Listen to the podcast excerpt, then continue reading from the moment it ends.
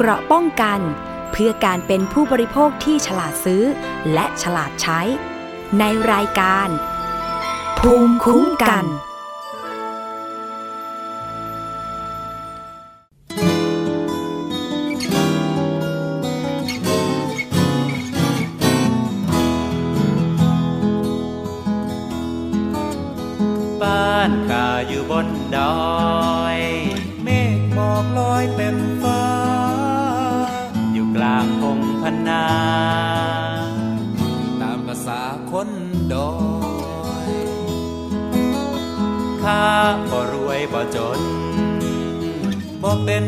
คนสำอ้อย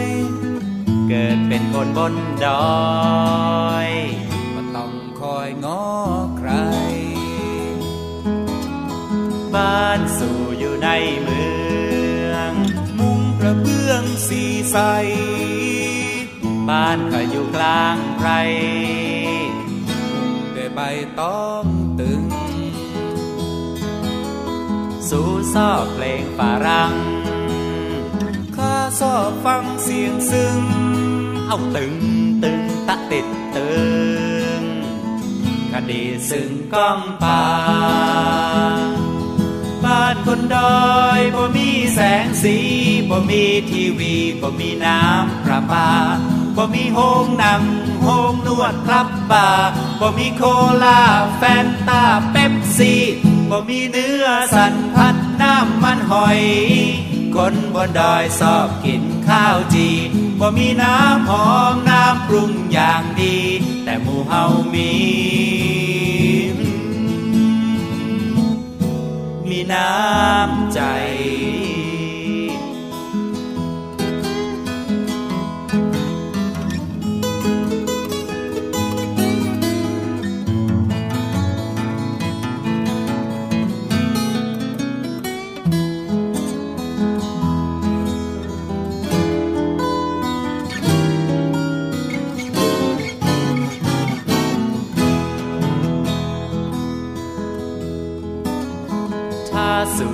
กกินข้า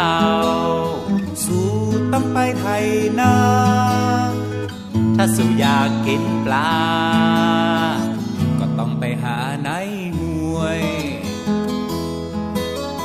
ถ้าสู่ปลูกดอกฝ้ายสู่ได้ใส่เสื้อสวย แต่ถ้าสู่อยากถูกหวย ก็เสียใจด้วยคน บ้านบนดอยบ่มีแสงสีบ่มีทีวีบ่มีน้ำประปาบ่มีโฮงหนังโฮงนวดคลับบาร์บ่มีโคลาแฟนตาเป๊ปซี่บ่มีเนื้อสันพัดน้ำมันหอย คนบนดอยชอบกินข้าวจีบ่มีน้ำหอมน้ำปรุงอย่างดี แต่หมู่เฮามี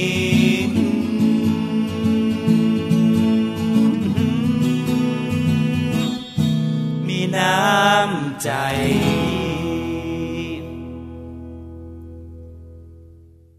สวัสดีค่ะคุณผู้ฟังคะกลับมาพบกับรายการภูมิคุ้มกันรายการเพื่อผู้บริโภคกันอีกครั้งหนึ่งแล้วนะคะสำหรับวันนี้ค่ะพบกับดิฉันสวนีชำเฉลียวเช่นเคยนะคะ ฟังสดและดาวน์โหลดรายการได้นะคะทาง www.thaipbsradio.com ค่ะ หรือจะฟังผ่านแอปพลิเคชันนะคะ ก็ดาวน์โหลดแอปพลิเคชันกันมาได้ทาง Thai PBS Radio ค่ะ แฟนเพจเข้ามากดไลค์กันได้เลยทั้ง www.facebook.com/thaipbsradiofan นะคะหรือว่าจะโทรมาเพื่อติชมรายการให้ข้อเสนอแนะในรายการภูมิคุ้มกันทางหมายเลขโทรศัพท์ 027902666 ค่ะ และขอสวัสดีนะคะ ไปยังสถานีวิทยุที่เชื่อมโยงสัญญาณ แล้วก็ฟังไปพร้อมๆกันในขณะนี้นะคะ สวัสดีไปยังสถานีวิทยุชุมชนคนหนองยาไซ จังหวัดสุพรรณบุรี FM 107.5เมกะเฮิรตสถานีวิทยุชุมชนปฐมสาคร จังหวัดสมุทรสาคร FM 106.25เมกะเฮิรตสถานีวิทยุชุมชนคนเมืองลี้จังหวัดลำพูน FM 103.75เมกะเฮิรตซ์สถานีวิทยุเทศบาลทุ่งหัวช้างจังหวัดลำพูน FM 106.25เมกะเฮิรตซ์สถานีวิทยุเมืองนนสัมพันธ์ค่ะ FM 99.25 และ 90.75เมกะเฮิรตซ์สถานีในวิทยุในเครือ R Radio นะคะ วิทยาลัยอาชีวศึกษาค่ะ และสถานีวิทยุชุมชนจังหวัดตราด FM 91.5เมกะเฮิรตซ์นะคะ เป็นยังไงกันบ้างคะ สัญญาณการรับฟังชัดเจนดีไม่มีปัญหาใช่ไหมคะ แต่ตอนนี้ค่ะ สัญญาณเกี่ยวกับเรื่องของสภาวะอากาศในบ้านเรานะคะ ก็เริ่มกลับมาหนาวเย็นอีกครั้งหนึ่งแล้ว หลายคนก็เลยเป็นหวัดกันไปนะอย่างสวนีตอนนี้ก็เสียงอาจจะเหมือนกับแหบๆไปนิดนึงก็ต้องขออภัยนะคะ เพราะว่า เป็นทั้งแพ้อากาศแล้วก็เป็นหวัดด้วยนะก็อย่างไรก็ตามนะคะ ก็อยากให้คุณผู้ฟังทุกท่านรักษาสุขภาพกันด้วยด้วยนะคะสำหรับวันนี้ค่ะสวัสดีก็มีเรื่องราวดีๆ มาฝากคุณผู้ฟังกันนะคะ เพื่อที่จะ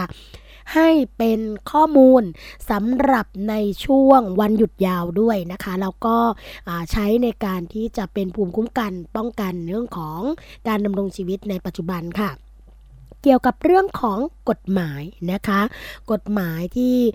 เราสามารถที่จะเรียนรู้กันง่าย ๆ ด้วยข้อมูลของผู้เชี่ยวชาญที่จะมาพูดคุยให้เราฟังกันในวันนี้นะคะ นั่นก็คือทางพี่ทนายรัชพลสิริสาครค่ะ เจ้าของเพจนะคะ สายตรงกฎหมายตอนนี้อยู่ในสายกับเราเรียบร้อยแล้ว สวัสดีค่ะพี่รัชพลค่ะ สวัสดีครับ คุณสวนีสวัสดีท่านผู้ฟังทุกท่านครับผมใกล้ปีใหม่แล้วนะคะ เพราะฉะนั้นเนี่ยเราสองคนก็จะมาพูดคุยกันเกี่ยวกับกฎหมาย ที่อาจจะใกล้ตัวแล้วก็เกี่ยวข้องกับคุณผู้ฟังในช่วงเทศกาลปีใหม่ใช่ไหมคะ ผมได้เลยครับผมนั่นก็คือเรื่องของการเฉลิมฉลองกันก่อนเลยค่ะ พี่ราชพลเรื่องของช่วงใกล้จะปีใหม่กันแล้วนะคะ ก็อาจจะมีร้านที่หลายคนไปร่วมเฉลิมฉลองกัน แล้วก็อาจจะกินพวกสุรานะคะ หรือว่าเครื่องดื่มแอลกอฮอล์ทีนี้เนี่ย ก็เลยอยากจะมาคุยเกี่ยวกับเรื่องของกฎหมายนะคะ พระราชบัญญัติควบคุมเครื่องดื่มแอลกอฮอล์2551 กันอีกสักครั้งหนึ่งนะคะ ในเรื่องของการจัด โปรโมชั่นเพื่อที่จะขายแอลกอฮอล์ค่ะ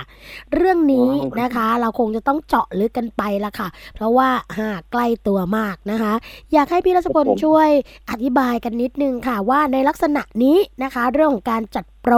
เพื่อขายแอลกอฮอล์เนี่ยมีโทษอย่างไรและอะไรถือว่าเข้าขายเรื่องของการจัดโปรโมชั่นคะครับผมเรื่องจัดโปรโมชั่นนี่ครับ ผมเห็นเยอะมากเลยนะครับ พวกตามร้านค้าเนี่ยต้องต้อง จริงๆต้องให้รัฐบาลน่าจะให้ความรู้กับพวกร้านค้านิดนึงนะครับบางทีเนี่ยเขาไม่ได้จัดแบบเห็นเห็นเนี่ยแต่ว่าเวลาเราไปห้องน้ำชายนะครับ ไปยืนปัสสาวะเนี่ยเขาจะแปะป้ายไว้ข้างหน้า หน้าหน้าตรงที่เรามองอะครับอย่างเช่นซื้อสองแถมหนึ่งอะไรเงี้ยจะมีเยอะมากเลยครับ ซึ่งจริงๆแล้วอะมันเข้าข่ายผิดกฎหมายครับผมค่ะ โอ้อย่างนี้ก็ถือว่าเป็นเรื่องของการจัดโปรโมชั่นใช่ไหมคะ ใช่ครับผมครับสรุปง่ายๆนะครับไอ พระราชบัญญัติควบคุมเครื่องดื่มแอลกอฮอล์2551เนี่ยครับเขาห้ามลดแลกแจกแถมพวกเครื่องดื่มแอลกอฮอล์เลยครับผมครับผมเดี๋ยวผมสาธยายให้ฟังครับ มันอยู่ในมาตรา30อะครับ ซึ่งกฎหมายเนี่ยเขาบอกว่าห้ามไม่ให้ผู้ใดขายเครื่องดื่มแอลกอฮอล์โดยวิธีดังต่อไปนี้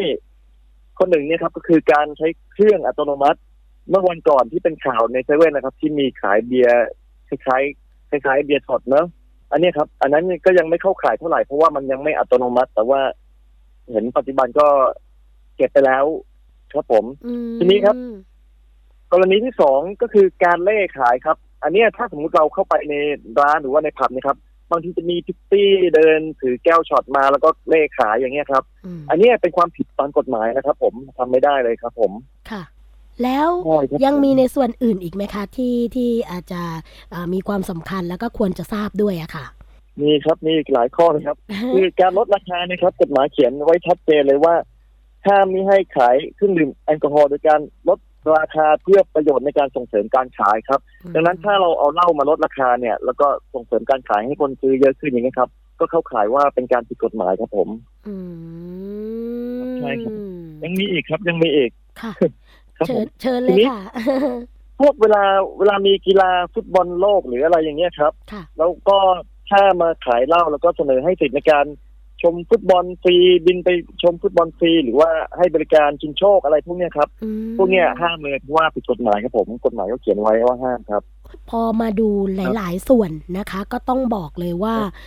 เราเคยเจอกันมาหมดเลยนะคะ ในเรื่องตรงนี้ใช่ครับผมแล้วถ้าเกิดเข้าข่ายในลักษณะแบบนี้เนี่ยค่ะเอ่อมีครับโทษดำเนินการยังไงได้บ้างคะโทษของการฝ่าฝืนเนี่ยครับค่ะ เออมันยังมีอีกข้อหนึ่งนะครับ ก็คือว่าเชิญค่ะเออ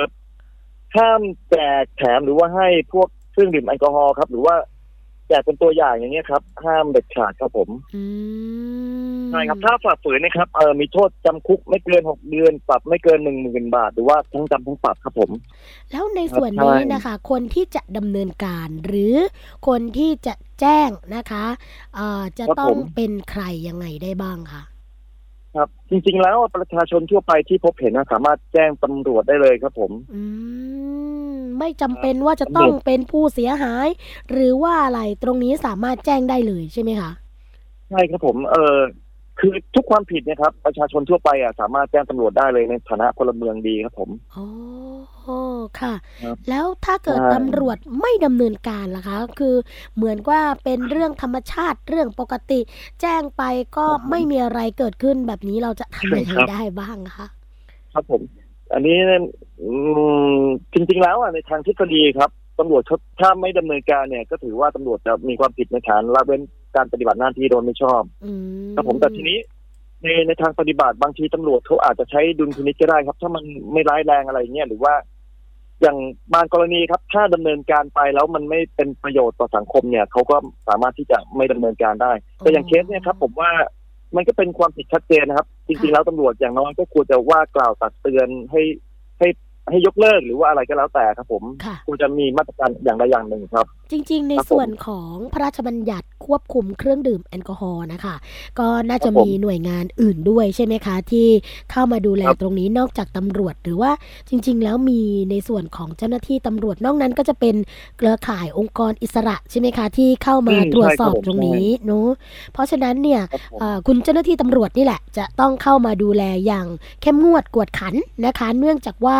อ่าเรื่องของการเมาแล้วอ่าออกจากร้านหรือเมาแล้วขับเนี่ยก็เป็นใช่ครับผลที่จะทำให้เกิดอุบัติเหตุต่างๆ มากมายนะคะ เพราะฉะนั้นเนี่ยใช่ครับโปรโมชั่นลดแลกแจกแถมให้ชิมเนี่ยครับเพราะนอกจากเข้าข่ายมีความผิดแล้วนะคะก็ยังเป็นการส่งเสริมให้คนเนี่ยอ่าอาจจะขับใช่ครับแล้วก็เกิดอุบัติเหตุได้ เพราะงั้นเมาครับไม่ขับนะคะ ตรงนี้ก็เริ่มต้นจากตรงนี้แหละนะคะ ก็คือเรื่องของไม่ทำผิดเรื่องของการส่งเสริมการขายหรือว่าเสนอสิทธิ์ในการอ่า ให้ชิมช่วงจัดโปรแบบนี้ครับใช่ไหมคะยิ่งมตอนนี้ครับ ตอนนี้ยิ่งยิ่งในยุคปัจจุบันเนี่ยสื่อโซเชียลมันเร็วมากบางคนครับ จัดโปรผ่านทาง Facebook เลย แล้วก็คนแชร์กันเยอะมาก เมื่อวันเมื่อเดือนสองเดือนที่แล้วครับโอ้โหคนแชร์เต็มเลยเพราะว่าโปรโมชั่นเขาน่าสนใจ เป็นอะไรนะแข่งขันกินเบียร์ครับ โอ้ค่ะโอ้โหคนแชร์กันเยอะมากอันนั้นนะครับน่ากลัวมากเลย จริง ๆ แล้วผิดกฎหมายชัดเจนครับ ผมจำไม่ได้นะว่าเขาโดนดำเนินคดีไปหรือเปล่านะครับ ผมอ๋อ โอ้โหใช่อันทีนี้นี้ออกมาการในโปรโมทส่วนของทาง Facebook โซเนี่ยครับเชียลด้วย โอ้โหค่ะใช่ครับ ต้องระวังนิดนึงครับ ผม อืมแบบนี้นี่ว่ามันเองไปไวมากครับค่ะทีนี้ในส่วนของข้อนี้หรือว่าประเด็นนี้นะคะ ทางพี่ราชพลอยากจะฝากอะไรกับคุณผู้ฟังเกี่ยวกับเรื่องของ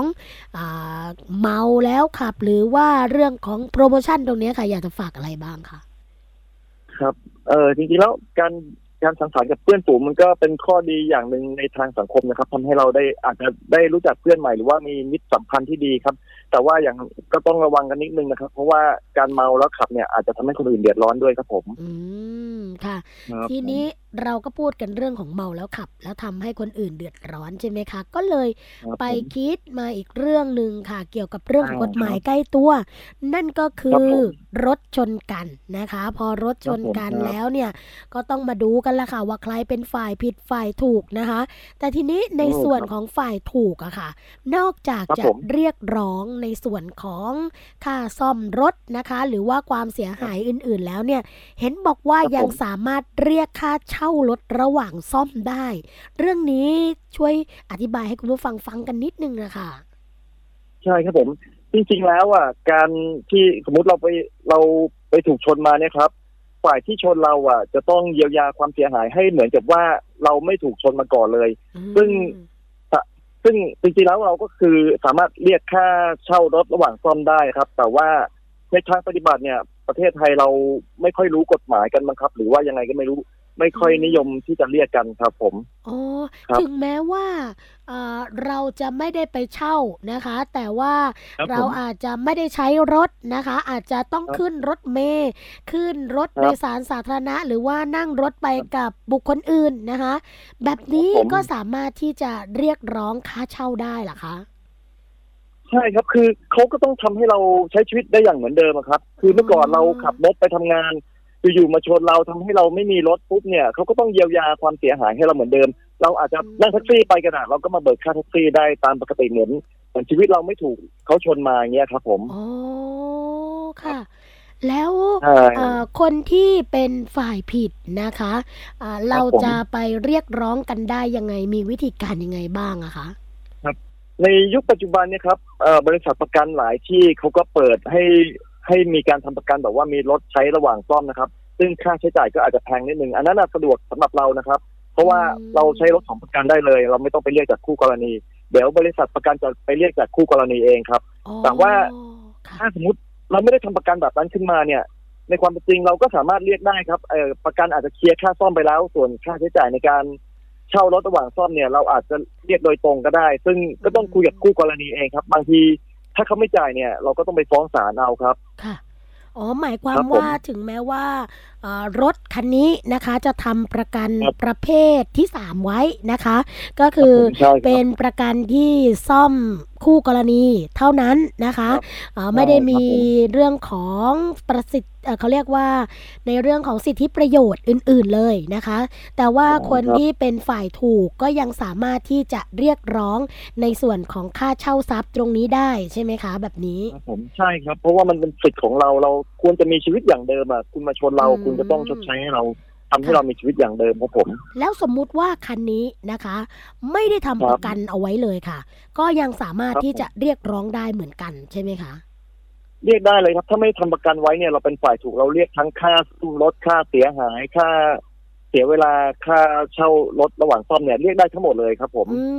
มแต่ว่าครับในใช่เรื่องของการเรียกร้องตรงนี้ต้องไปเรียกร้องในทางแพ่งกัน ใช่ไหมถ้าเกิดว่าเขาไม่จ่ายเขาไม่ดำเนินการก็ต้องฟ้องร้อง ใช่ครับต้องฟ้องร้องครับ แต่จริงๆอะคนคนที่ชนเนี่ยครับ ก็ควรจะจ่ายให้เขานะครับ เพราะว่าคุณเป็นคนผิดเนี่ย ไปทำให้ชีวิตเขาแย่ลง ก็ควรจะชดใช้ให้เขาอะครับ ผม อืมมีกรณีครับผมตัวอย่างไหมคะ เกี่ยวกับเรื่องของการเรียกร้องค่าเสียหายในเรื่องของการอ่าเรียกร้องค่าเช่ารถระหว่างซ่อมนะคะ มีมีตัวอย่างคำพิพากษาหรือว่าเรื่องของการตัดสินจากศาลตรงนี้ไหมอะคะ ครับเคยมีคำพิพากษาของศาลฎีกาพอดีผมจำเลขไม่ได้ครับเคยมีการเรียกร้องมาแล้วแหละว่า เออคนชนเนี่ยไม่ยอมจ่ายตังค์แล้วก็ก็ฟ้องร้องกันสุดท้ายคนผิดก็ต้องจ่ายอยู่ดีครับ ผมอืมใช่ครับผม อันนี้เคยมีฟ้องร้องกันมาจริงๆแล้วครับ โอ้แสดงว่าเราก็สามารถที่จะยึดในส่วนของคำพิพากษาตรงนี้นำไปใช้เพื่อที่จะยืนยันกับหน่วยงานหรือว่าเจ้าหน้าที่ที่เกี่ยวข้องได้ เพราะว่าอย่างบางครั้งค่ะ ในเรื่องของการปฏิบัตินะคะ ผู้บริโภคครับเองผมเนี่ยก็อาจจะทราบกฎหมาย หรือว่ามีความรู้เกี่ยวกับเรื่องตรงนี้ แต่พอไปแจ้งยังหน่วยงานที่เกี่ยวข้องหรือว่า ในส่วนของเจ้าหน้าที่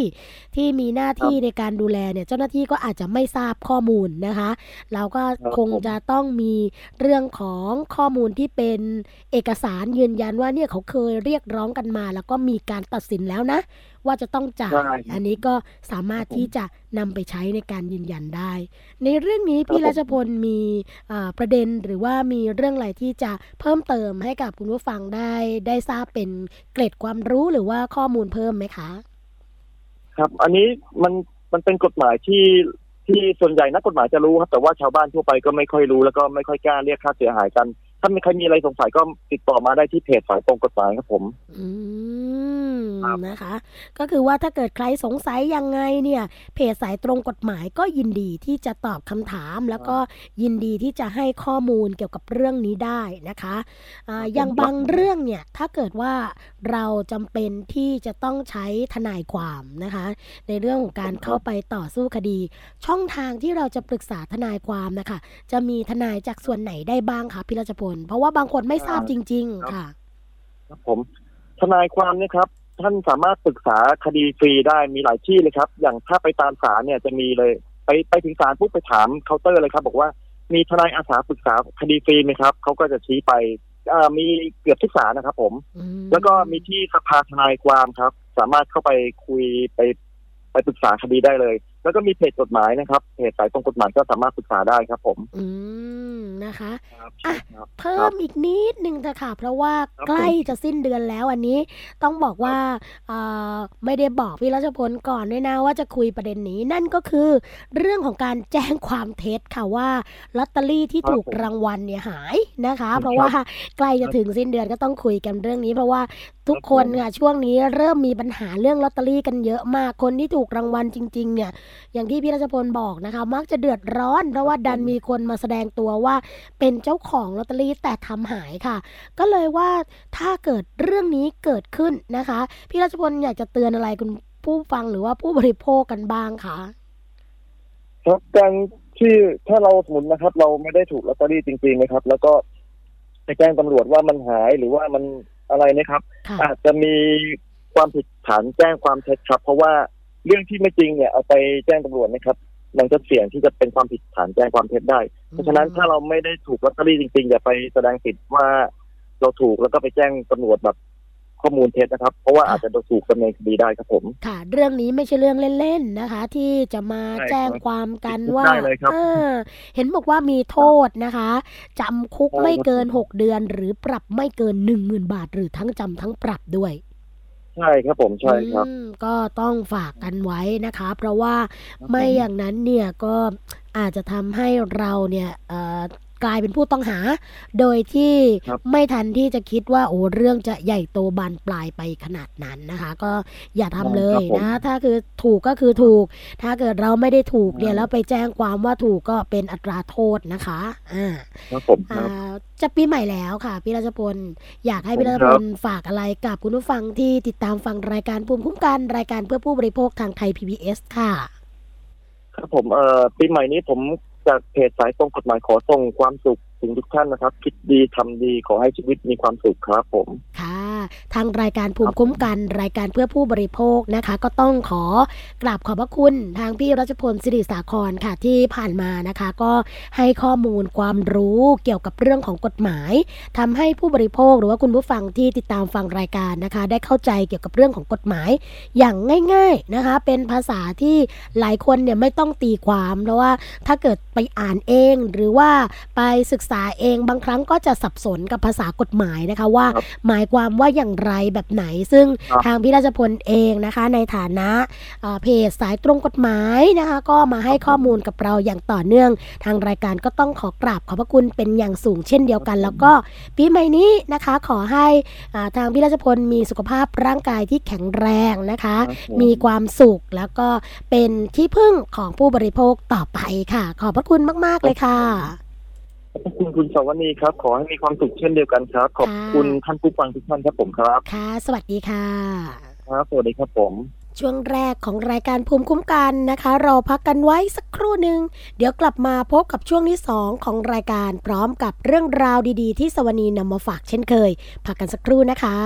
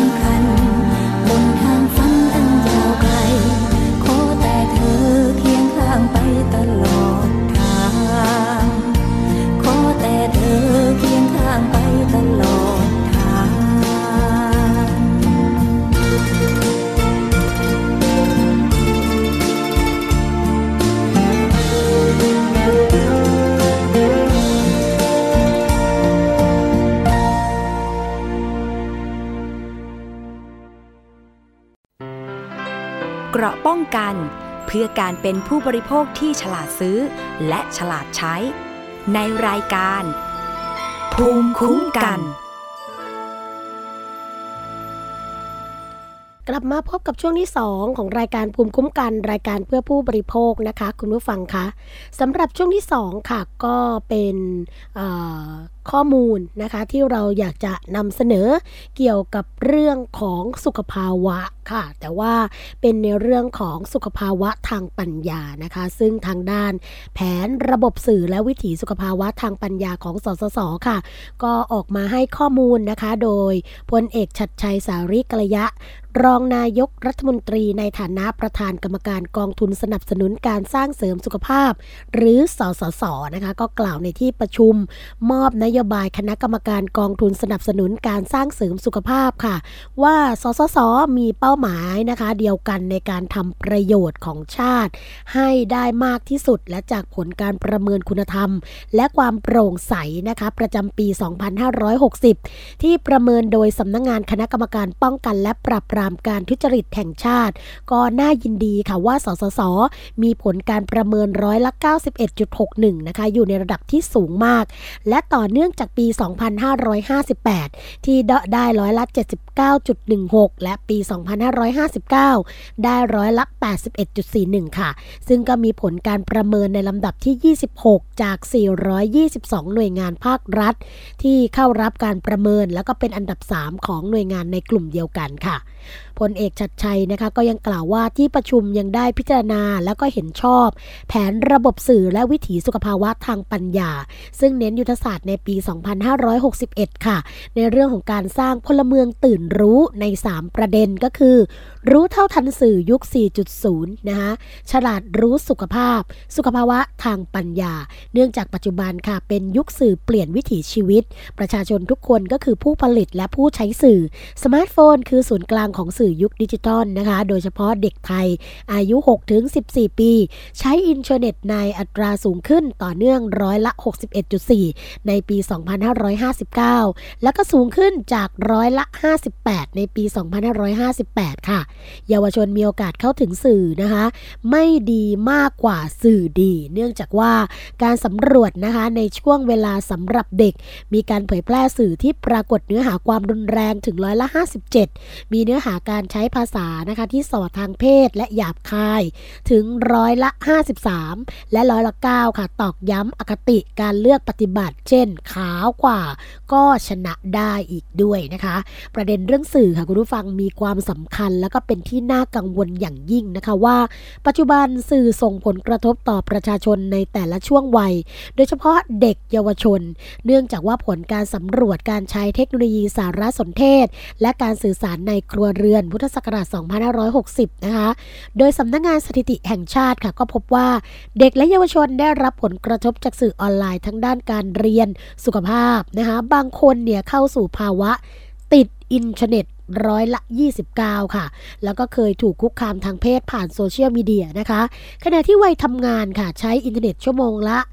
เฉลี่ย7 ชั่วโมงนะคะ เนื่องจากว่าเข้าสู่ภาวะเหนื่อยนิ่ง แล้วก็ส่งผลต่อสุขภาพ โดยเฉพาะโรคออฟฟิศซินโดรมก็สร้างสังคมก้มหน้า แล้วก็ความสัมพันธ์แบบเสมือนค่ะ แล้วก็ผู้สูงอายุร้อยละ 75 ใช้สื่อโซเชียลมีเดียโดยไม่รู้เท่าทันนะคะ ก็มีส่วนในการส่งผลต่อภาพที่ไม่เหมาะสม โดยไม่ตรวจสอบสูงถึงร้อยละ 30 นะคะอันนี้ก็เป็นสิ่งที่หลายคนก็เป็นห่วงเป็นกังวลนะคะว่า เรื่องของการใช้สื่อต่างๆ ที่ไม่เหมาะสมเนี่ยก็มีผลในเรื่องของการดำรงชีวิต แล้วก็ภาพลักษณ์ของแต่ละบุคคลเช่นเดียวกันนะเพราะงั้นเราก็ต้องใช้สื่ออย่างเหมาะสม แล้วก็สามารถที่จะรู้เท่าทันสื่อได้ด้วยนะคะและอีกเรื่องหนึ่งค่ะคุณผู้ฟังคะซึ่งเป็นประเด็นที่หลายฝ่ายก็เป็นห่วงนะคะ นั่นก็คือเรื่องของ การดื่มเหล้าในช่วงเทศกาลต่างๆค่ะ โดยเภสัชกรสงกรานต์ภาคโชคดีนะคะผู้อำนวยการสำนักงานเครือข่าย องค์กรงดเหล้าค่ะ ก็พร้อมด้วยเครือข่ายที่ได้รับผลกระทบจากเครื่องดื่มแอลกอฮอล์นะคะ เครือข่ายพัฒนาคุณภาพชีวิต และเครือข่ายรณรงค์ป้องกันภัยแอลกอฮอล์กว่า 30 คน ก็เดินทางมายังกระทรวงสาธารณสุขนะคะอ่าเพื่อยื่นหนังสือถึงนายแพทย์ ปิยะสกลสกลสัตยาธรค่ะ รัฐมนตรีว่าการกระทรวงสาธารณสุขนะคะ เพื่อที่จะ ให้สนับสนุนมาตรการการเจาะเลือดวัดแอลกอฮอล์ในอุบัติเหตุทุกราย พร้อมให้กำลังใจกระทรวงสาธารณสุขค่ะที่ยืนหยัดจามตามเจตนารมณ์ ของพระราชบัญญัติควบคุมเครื่องดื่มแอลกอฮอล์พุทธศักราช 2551 นะคะหลังจากที่มีกลุ่มธุรกิจเครื่องดื่มแอลกอฮอล์วิ่งเดินขอแก้กฎหมายค่ะ เพื่อที่จะเปิดทางให้ขายเครื่องดื่มแอลกอฮอล์ได้อย่างเสรีนะคะ อันนี้ก็โดยมีนายแพทย์โสพลเมฆทนที่ปรึกษารัฐมนตรีว่าการกระทรวงสาธารณสุข เป็นตัวแทนในการรับหนังสือนะคะ ในส่วนนี้ค่ะเภสัชกรสงกรานต์ก็กล่าวว่าเครือข่ายนะคะก็มาเนี่ยเพื่อต้องการการสนับสนุนจากในส่วนของภาครัฐ เพื่อบังคับใช้กฎหมายที่เกี่ยวข้องกับเครื่องดื่มแอลกอฮอล์รวมถึงเรื่องของการรณรงค์นะคะ ในการป้องกันอุบัติเหตุทางถนนค่ะเพราะว่าในส่วนของอุบัติเหตุที่เกิดขึ้นที่ผ่านมานะคะ เพื่อให้เกิดความชัดเจนในทางปฏิบัติ จึงสนับสนุนมาตรการการเจาะเลือด เพื่อวัดปริมาณแอลกอฮอล์กับผู้ที่ประสบอุบัติเหตุจราจรทางถนนทุกรายค่ะ เนื่องจากที่ผ่านมานะคะเกิดปัญหาหลายรายไม่ยอมให้เจ้าหน้าที่ตรวจวัดแอลกอฮอล์แล้วก็ใช้ช่องว่างทางกฎหมายนะคะที่จะบ่ายเบียง ไม่ยอมให้ตรวจ เพราะว่าฐานาโทษความผิดก็จะสูงกว่า โดยหากทำให้ผู้อื่นถึงแก่ความตายก็จะมีโทษจำคุกสูงสุด 10 ปี ปรับสูงสุด 200,000 บาท หรือทั้งจำทั้งปรับค่ะ และศาลเองนะคะก็มีสิทธิ์พักหรือถอนใบอนุญาตการขับรถได้อีกช่วงหนึ่งด้วยนะคะ ในช่วงสงกรานต์ที่ผ่านมาค่ะ กระทรวงสาธารณสุขเองก็มีนโยบายนำร่อง สนับสนุนให้สถานพยาบาลของรัฐ ในสังกัดกระทรวงสาธารณสุขนะคะ มีการตรวจวัด ระดับแอลกอฮอล์ในเลือดของผู้ขับขี่ที่ประสบอุบัติเหตุทางถนน โดยให้เจ้าหน้าที่ตำรวจเนี่ยส่งหนังสือนะคะมาที่สถานพยาบาลเพื่อเจาะเลือด ส่งตรวจวิเคราะห์ปริมาณแอลกอฮอล์หากพบว่าปริมาณแอลกอฮอล์ในเลือดมีค่าเกิน 50มิลลิกรัมเปอร์เซ็นต์ก็ถือว่า เมาสุราค่ะ มาตรการดังกล่าวนะคะ คุณผู้ฟังคะก็ถือว่ามีความก้าวหน้าในทางนโยบาย ส่งผลต่อการป้องปรามผู้ขับขี่ แล้วก็ลดอุบัติเหตุทางถนนด้วย ซ้ำยังช่วยถ่วงดุลการทำงานระหว่างกระทรวงสาธารณสุข และก็ตำรวจค่ะ หลังพบว่าพวกที่หัวหมอนะคะเมาแล้วขับเนี่ยไม่ยอมเป่า ก็กลับพยายามวิ่งเต้นขอเคลียร์ผู้ใหญ่ เชื่อว่ามาตรการนี้ก็จะปิดช่องตำรวจชั้นผู้น้อย ที่ถูกขอจากกรณีเมาแล้วขับได้มากขึ้นค่ะอย่างไรก็ตามนะคะ ในปัจจุบันก็พบว่ามีความพยายามของกลุ่มธุรกิจเครื่องดื่มแอลกอฮอล์วิ่งเต้นนะคะ เดินหน้าขอแก้ไขพระราชบัญญัติควบคุมเครื่องดื่มแอลกอฮอล์ด้วยเหตุผลต่างๆ นานา เพียงเพื่อให้ธุรกิจเครื่องดื่มแอลกอฮอล์ขายได้มากขึ้นมอมเมาได้มากขึ้นนะคะ ซึ่งส่วนทางกับจุดยืนของกระทรวงสาธารณสุข และภาคีเครือข่าย ที่พยายามลดผลกระทบ ลดความสูญเสียจากน้ำเมาที่เกิดขึ้นนะคะ อันนี้ก็เป็นสิ่งที่เราเองในฐานะผู้บริโภคและก็คนที่ทำงานสื่อค่ะ ก็อยากที่จะให้เกิดสิ่งดีๆขึ้นมานะคะ ไม่อย่างนั้นเนี่ยก็อาจจะเกิดกรณีเมาแล้วขับ เกิดอุบัติเหตุ หรือว่าโศกนาฏกรรมบนถนนอย่างไม่จบไม่สิ้นนะคะอันนี้ก็ฝากกันไว้ค่ะสำหรับทุกคนนะคะที่ต้องการให้เกิดการเปลี่ยนแปลง ต้องการให้เกิดสังคมที่ดีขึ้นค่ะ อีกเรื่องหนึ่งนะคะ คุณผู้ฟังคะก็เป็นข่าวที่พยายามเตือนภัยกันอย่างต่อเนื่องเรื่อยมา นั่นก็คือเรื่องของการใช้เครื่องทำน้ำอุ่นแก๊สไม่ถูกวิธีนะคะ แล้วก็อาจจะส่งผลกระทบทำให้เสียชีวิตได้ค่ะกรมอนามัยกระทรวงสาธารณสุขนะคะ ก็ออกมาเตือนค่ะเกี่ยวกับอันตราย จากเครื่องทำน้ำอุ่นระบบแก๊สนะคะตามแหล่งท่องเที่ยว หากใช้ไม่ถูกวิธีก็อาจจะเสียชีวิต เพราะว่าขาดออกซิเจนได้นั่นเองนะคะ นายแพทย์ดนัยทีวันดารองอธิบดีกรมอนามัยค่ะ ก็เปิดเผยว่าช่วงปลายปีนี้จะมีประชาชนจำนวนมาก เดินทางไปยังสถานที่ท่องเที่ยวต่างๆ ที่มีอากาศหนาวเย็นที่พักกบริเวณอุทยานแห่งชาติ หรือตามรีสอร์ทต่างๆ ที่มีไฟฟ้าไม่เพียงพอนะคะ ก็มักใช้เครื่องทำน้ำอุ่นระบบแก๊ส เพื่อบริการนักท่องเที่ยว ซึ่งเครื่องทำน้ำอุ่นระบบแก๊สค่ะเป็นระบบที่ใช้เรื่องของแก๊สหุงต้ม หรือว่า LPG เป็นเชื้อเพลิงในการเผาไหม้แล้วก็เพื่อผลิตน้ำร้อนนะคะ ให้มีความอุ่นนั่นเอง และก็มีความเสี่ยงที่จะเป็นอันตรายต่อสุขภาพหากแก๊สหุงต้ม หรือว่า LPG ที่อยู่ในระบบนั้นรั่วซึมออกมาค่ะ ก็อาจจะก่อให้เกิดอันตรายได้ และในขณะที่ใช้เครื่องทำน้ำอุ่นนะคะ ระบบแก๊สทำงาน ก็ต้องใช้ออกซิเจนในการเผาไหม้ขณะเดียวกันก็สร้างก๊าซคาร์บอนไดออกไซด์ก๊าซคาร์บอนมอนอกไซด์ซึ่งเป็นก๊าซพิษออกมาด้วยนะคะ คุณผู้ฟัง ดังนั้นค่ะ หากห้องน้ำที่มีระบบการระบายอากาศที่ไม่ดี ออกซิเจนในห้องน้ำก็อาจจะถูกใช้เพื่อการเผาไหม้จนหมดนะคะ แล้วก็เกิดการสะสมของก๊าซคาร์บอนมอนอกไซด์เมื่อสูดดมก๊าซคาร์บอนมอนอกไซด์เข้าไป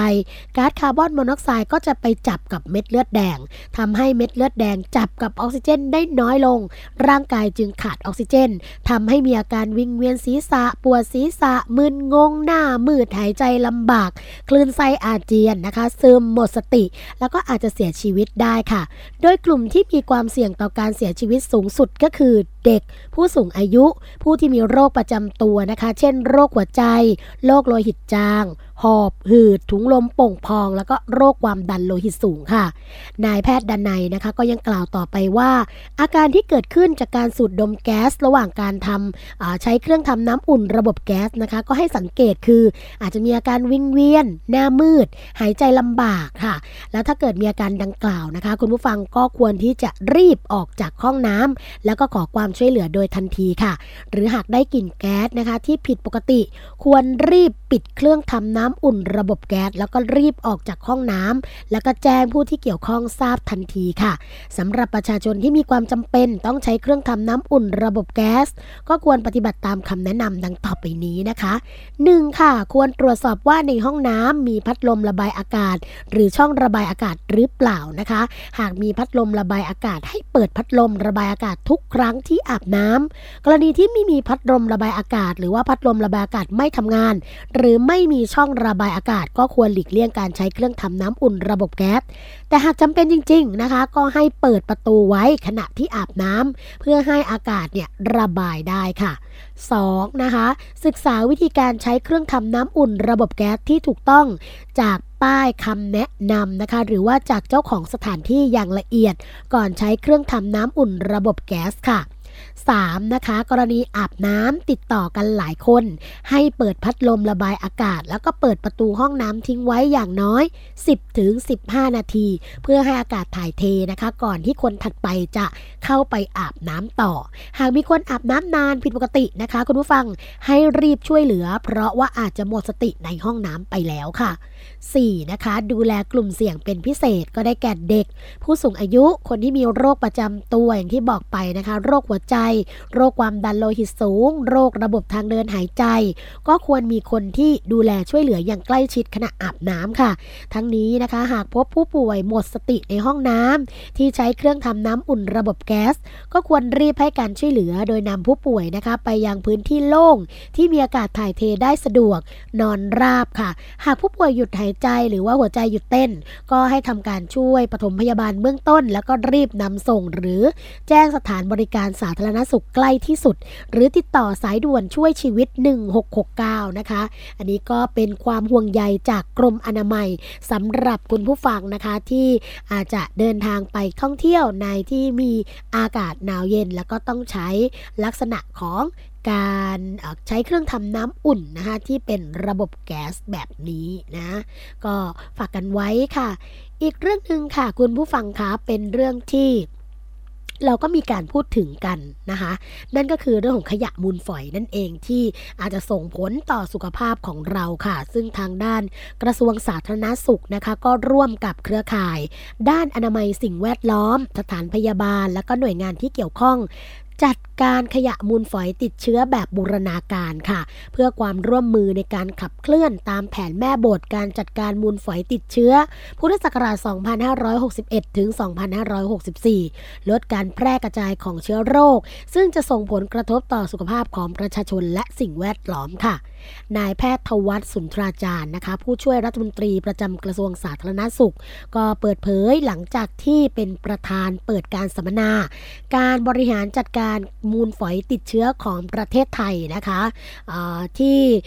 คาดว่าทิศทางการพัฒนาในระยะ 13 ปีข้างหน้าของประเทศต่างๆ ทั่วโลกเนี่ยรวมทั้งประเทศไทยต่างมุ่งเป้าสู่เป้าหมายเดียวกัน นั่นก็คือเป้าหมายในการพัฒนาที่ยั่งยืนที่มีหลักการสำคัญก็คือ มุ่งให้เกิดการพัฒนาอย่างสมดุล ทั้งด้านเศรษฐกิจสังคมและก็สิ่งแวดล้อมค่ะ เพื่อให้เกิดการพัฒนาที่ยั่งยืนและก็ครอบคลุมนะคะ นอกจากนี้ค่ะในการประชุมระดับโลก เรื่องการจัดการสิ่งแวดล้อมและสุขภาพ ทั้งการประชุมสมัชชาสหประชาชาติด้านสิ่งแวดล้อม และการประชุมสมัชชาอนามัยโลกนะคะ ก็ได้มีการนำประเด็นเรื่องมลพิษสิ่งแวดล้อม และการป้องกันผลกระทบต่อสุขภาพมาเป็นหัวข้อการประชุม เพื่อหาข้อตกลงร่วมกันนะคะ ในเรื่องการจัดการปัญหาสิ่งแวดล้อมมลพิษ และก็ของเสียประเภทต่างๆ ให้มีความเหมาะสม ไม่เกิดผลกระทบต่อสุขภาพ และก็สิ่งแวดล้อมตามมาค่ะ รัฐบาลเองนะคะ คุณผู้ฟังก็ได้ตระหนักถึงความสำคัญของปัญหา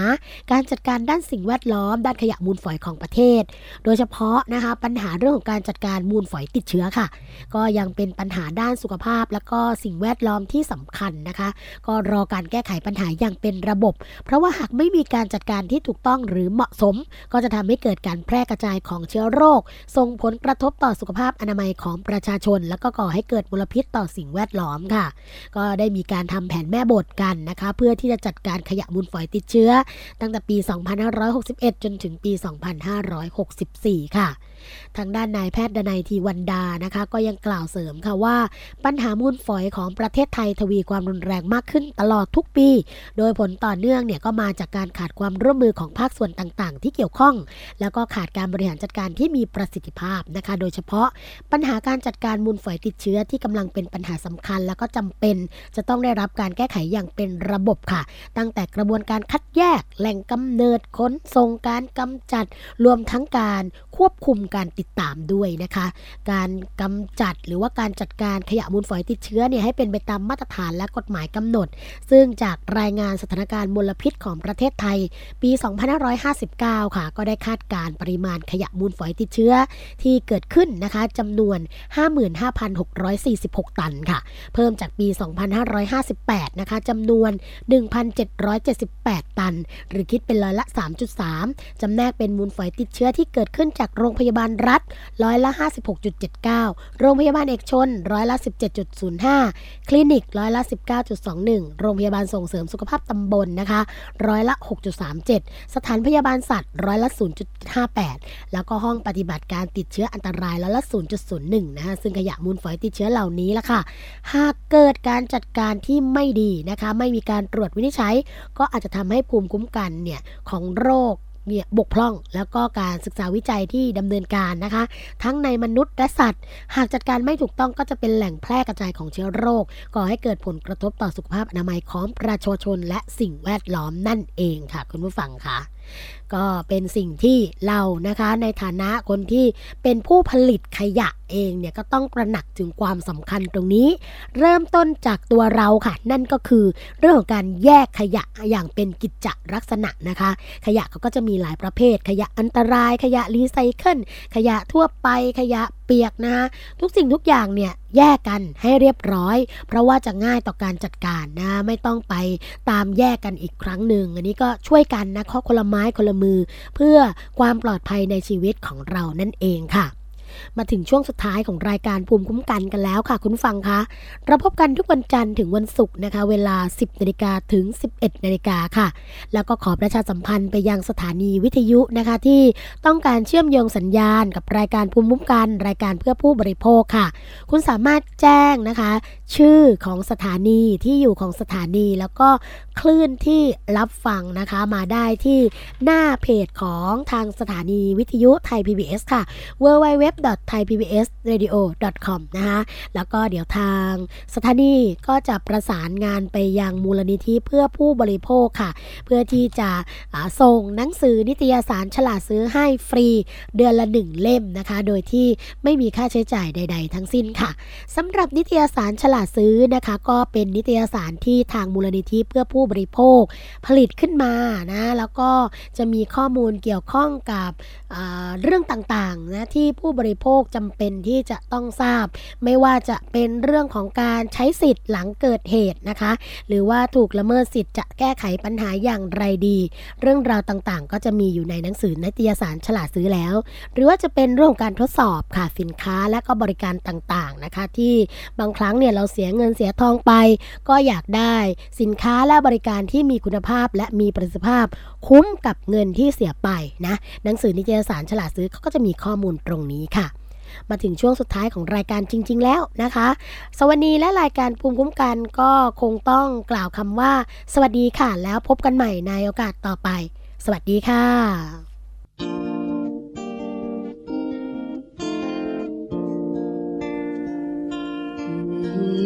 ค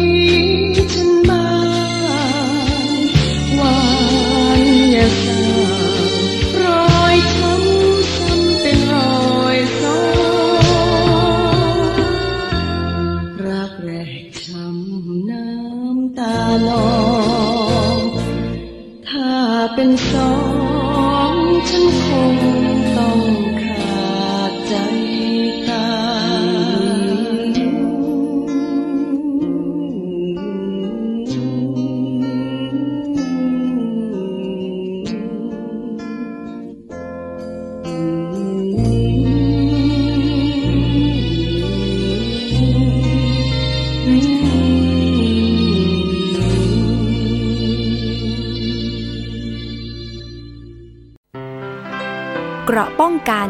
เพื่อการเป็นผู้บริโภคที่ฉลาดซื้อ และฉลาดใช้ ในรายการ ภูมิคุ้มกัน